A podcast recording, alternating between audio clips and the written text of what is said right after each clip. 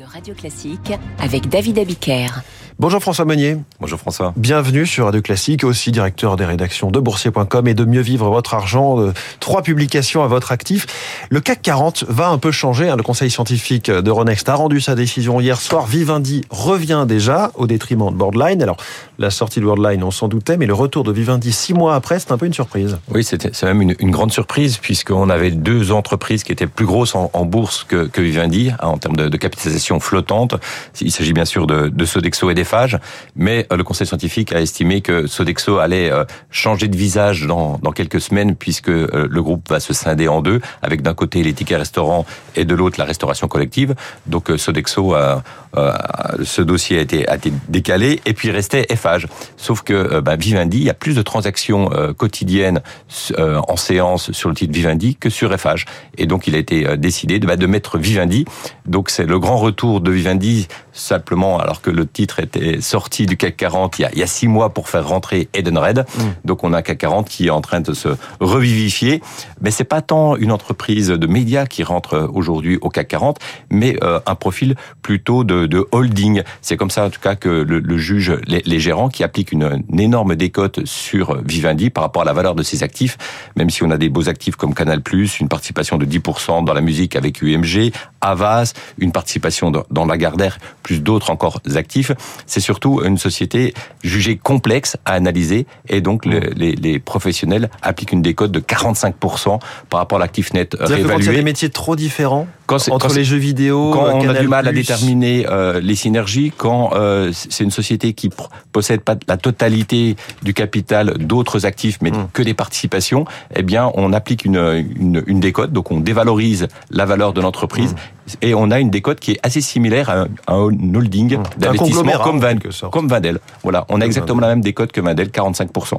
Donc il faut, on voit que dans le CAC 40, ben, ça, ça bouge, il y a des entrées, des sorties, et finalement, quand on, on prend le, le, temps long, euh, quand on aime l'histoire boursière, ben on regarde la création du CAC 40 en 87, et en 87, ben finalement, il y a que 9 entreprises qui n'ont jamais quitté l'indice, euh, même s'il y a des révisions les quasiment piliers. trimestrielles. Les piliers, je vous les cite, euh, LVMH, Danone, Michelin, Sanofi, L'Oréal, Saint-Gobain, Carrefour, Air Liquide, Société Générale. Ce sont les neuf piliers. Certains d'entre eux ont eu, ont eu chaud, ou en tout cas ont connu des, des, moments un petit peu compliqués ces derniers temps. Mais absolument, mais ils, ils, sont toujours là. Alors et après, on sait que dans l'histoire du CAC 40, il y a eu des allers-retours. Ouais. Hein.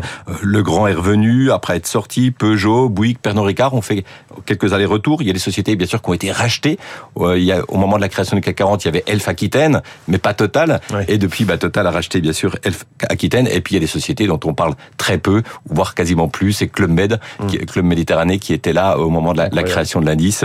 Et bien sûr Casino, qui aujourd'hui rencontre de grandes difficultés. Vous nous aviez parlé un petit peu des règles hein, qui président à, à cette euh, constitution de liste du CAC 40, le Conseil scientifique d'Euronext. Certains disent avec cette décision que ça remet un peu en cause le, la crédibilité de ce Conseil. Vous êtes d'accord ou c'est un peu hâtif comme jugement? Oui, je pense que je pense que c'est un, un, peu hâtif. Hein. Ce qu'il faut voir, c'est la, la, la, durée euh, de. de...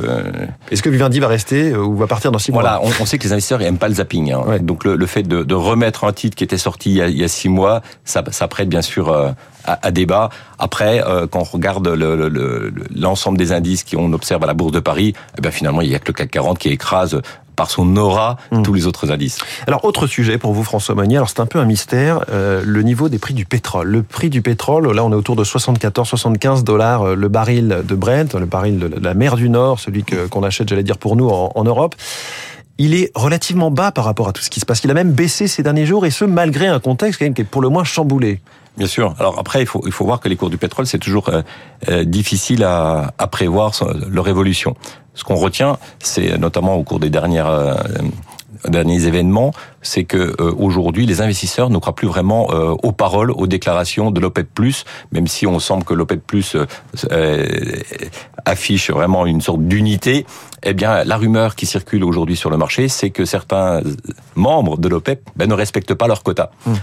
on a un OPEP+ qui dit je vais réduire ma, ma production. Là, ils ont encore fait une annonce il y a quelques jours en disant on va retirer en termes de production 900 000 barils par jour jusqu'en mars 2024.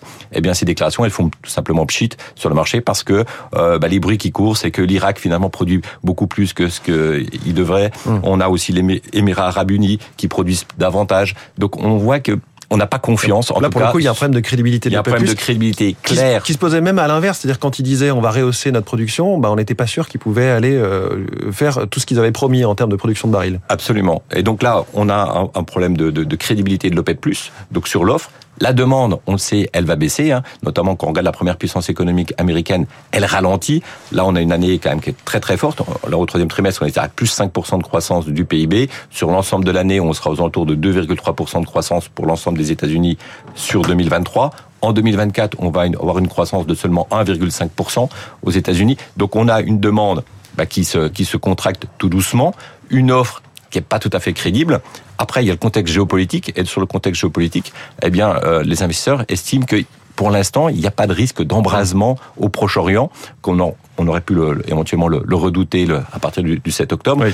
Et donc, le fait qu'il n'y ait pas de, de, de, de- de conflit qui s'étend, eh bien, ça, ça rassure les investisseurs. Ni Donc, même à long terme, on pourrait se dire que la COP 28 qui parle de- des énergies fossiles, ça pourrait faire monter les cours, pas du tout évidemment. Exactement. Et donc, pas le contexte géopolitique, on va dire plutôt stable, même si euh, on en parle médiatiquement tous les jours.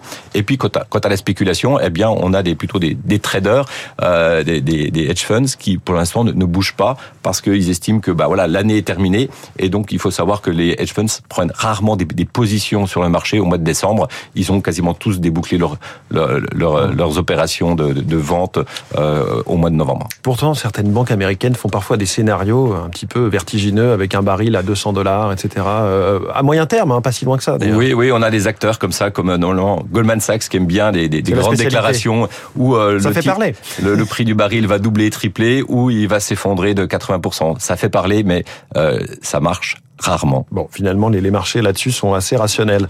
Euh, dernier sujet pour vous, François Monnier, c'est, euh, puisqu'on a parlé de l'or noir, on va parler de l'or jaune aussi. L'once d'or a touché les 2100 dollars lundi et est resté toute la semaine au-dessus des 2000 dollars. Pourquoi est-ce que l'or atteint euh, ces niveaux qui sont, qui sont records, hein, d'ailleurs? Absolument. Et là, c'est contre-intuitif, puisqu'on a un marché obligataire qui génère maintenant beaucoup de rendement, près de 5%. L'or ne génère pas de rendement, il n'y a pas de dividende. Et euh, il y a un appétit pour l'or. Donc c'est contre-intuitif, sauf que on est dans ce qu'on appelle nous euh, les méga tendances. C'est- C'est-à-dire qu'on on assiste depuis euh, quelques années et on pense que c'est durable à une fragmentation du monde. On n'est plus dans un scénario de globalisation, on est dans un monde qui se fragmente à nouveau, j'ai envie de dire. Et donc, dans ce contexte-là, on voit euh, émerger notamment les acteurs du sud, sud global qui veulent dédollariser euh, leurs réserves, Les pays émergents assez puissants. notamment les. Ouais. pays, les pays émergents. Si on regarde un petit peu ce que font les, les banques centrales de ces pays, notamment si on prend par exemple euh, la, la Russie, eh bien, euh, le- les stocks d'or dans la banque centrale russe ne font que de croître. En 2008, euh, on avait à peu près, les Russes avaient à peu près 5% d'or. Aujourd'hui, dans leurs réserves, ils, ils en sont à 25%. On a les, mêmes tendances, beaucoup moins fortes, mais dans d'autres pays. En Inde, en 2008, moins de 5% d'or. Aujourd'hui, on est à 9%. Le Mexique, qui n'avait quasiment pas d'or, se met à avoir de l'or. On a la Chine, qui avait 500 000 500 tonnes d'or en 2008. Aujourd'hui, ils sont à plus de 2000 tonnes.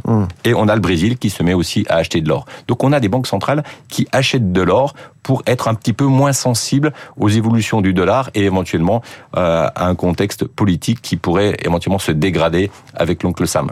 Et donc, ce, ce niveau euh, du dollar aussi, il joue euh, sur le, puisque on parle de prix de l'or en dollars. hein. Oui, absolument. Mais après, il y a toujours un lien avec, avec le dollar. Mais ce qui est intéressant, c'est de voir que ces pays du Sud global, finalement, n'achètent pas non plus la monnaie chinoise pour, se, euh, pour contrebalancer l'effet américain. Pour eux aussi, l'or est une valeur refuge. Pour eux aussi, l'or est une valeur refuge. Est-ce que les Français achètent de l'or Bah, les, Français, moment? les Français ont toujours euh, eu un appétit pour l'or.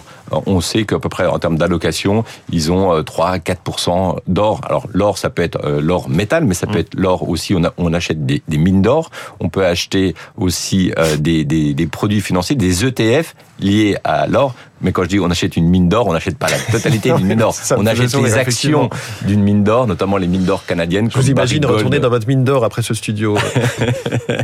Bah, pourquoi pas? En tout cas, j'in- j'invite tous nos auditeurs à réécouter le journal imprévisible du début de la semaine de Marc Bourreau, ça devait être mardi, consacré justement à l'or. C'était euh, mercredi. Mercredi, effectivement. Le journal imprévisible, ce excellent podcast de Marc Bourreau tous les matins. Ce matin, ce sera Augustin Lefebvre. Merci beaucoup, François Meunier, directeur de la rédaction d'Investir ce matin dans les voies de l'économie. Et il est l'heure, monseigneur François, de partir en week-end pour vous. On vous retrouve dès lundi À à, lundi. 6h pour la matinale de l'économie. Dans trois minutes, les coulisses de la politique et un scénario catastrophe pour la loi immigration.